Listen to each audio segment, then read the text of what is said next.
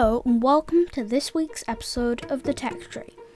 This week, it's the 25th anniversary episode of The Tech Tree.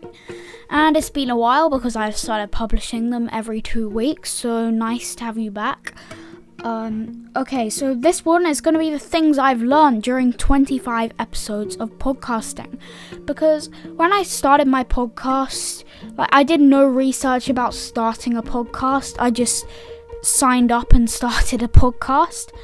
Um, so basically, I learned everything that there was to learn in 25 episodes the hard way, really, and not. I didn't really. Um, I didn't really like research anything about actual podcasting. I just researched about the stuff I was doing in my podcast.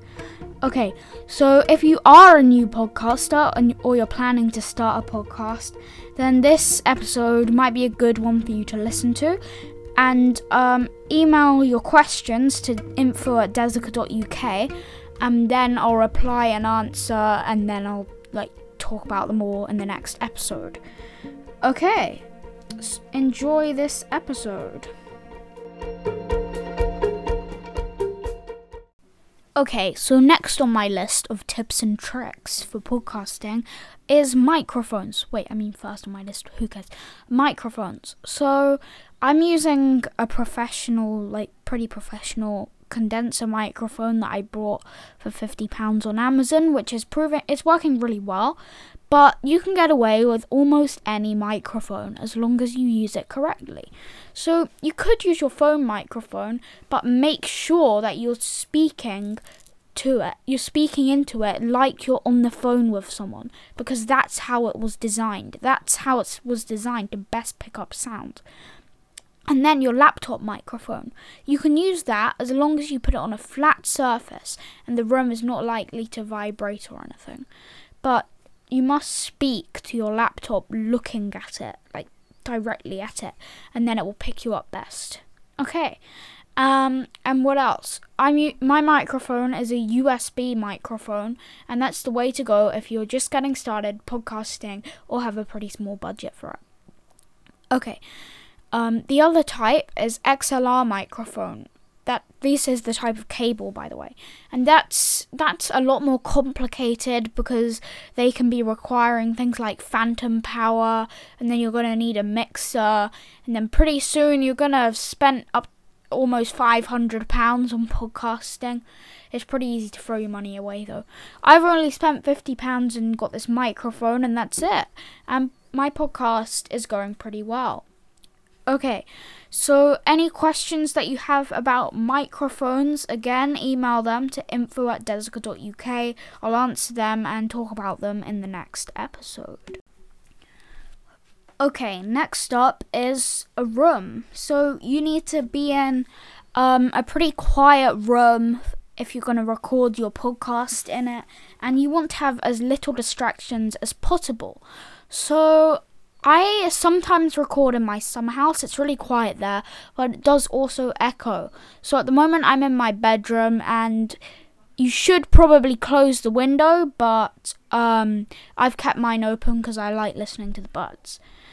Um, so it's good to be in a dedicated room, but avoid remote interviews at all costs. That's what I think. That's what I do because they are absolute nightmares and you can barely get anything done in them if you're someone like me. But again, that's a preference that varies from podcaster to podcaster. Some podcasters they're gonna like it because um, you can like use two microphones without having to provide to provide both. Um, but others don't. They like to have like more control than any of the online stuff can give you. But the, a good tool to use for remote interviews is a thing called Zencastr. I'll put that in the show notes in case you want to check it out.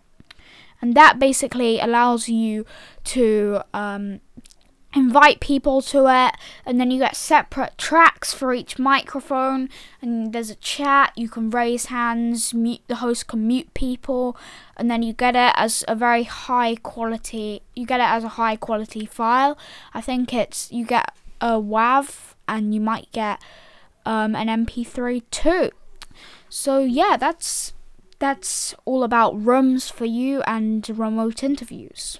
Okay, finally on my list of tips and tricks is the memory on your computer. So this is talking about um, hard disk memory and also your CPU.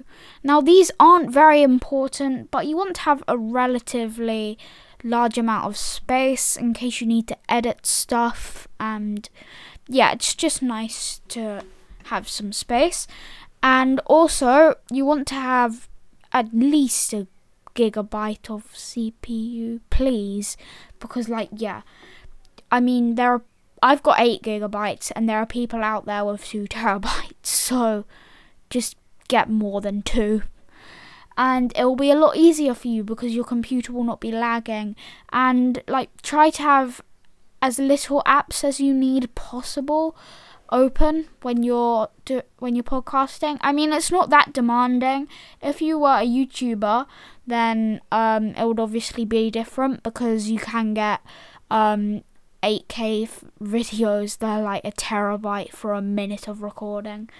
And yeah, so I wouldn't even be able to record 30 seconds and fit it on my computer if I had one of those cameras. Okay, well, I guess that's it.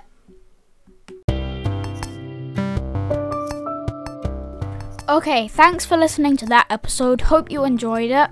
Um, once again, if you have any questions, email them to info at desert.uk. I'll reply to your email and answer your questions in the next episode. Thank you and stay safe during the COVID 19 time.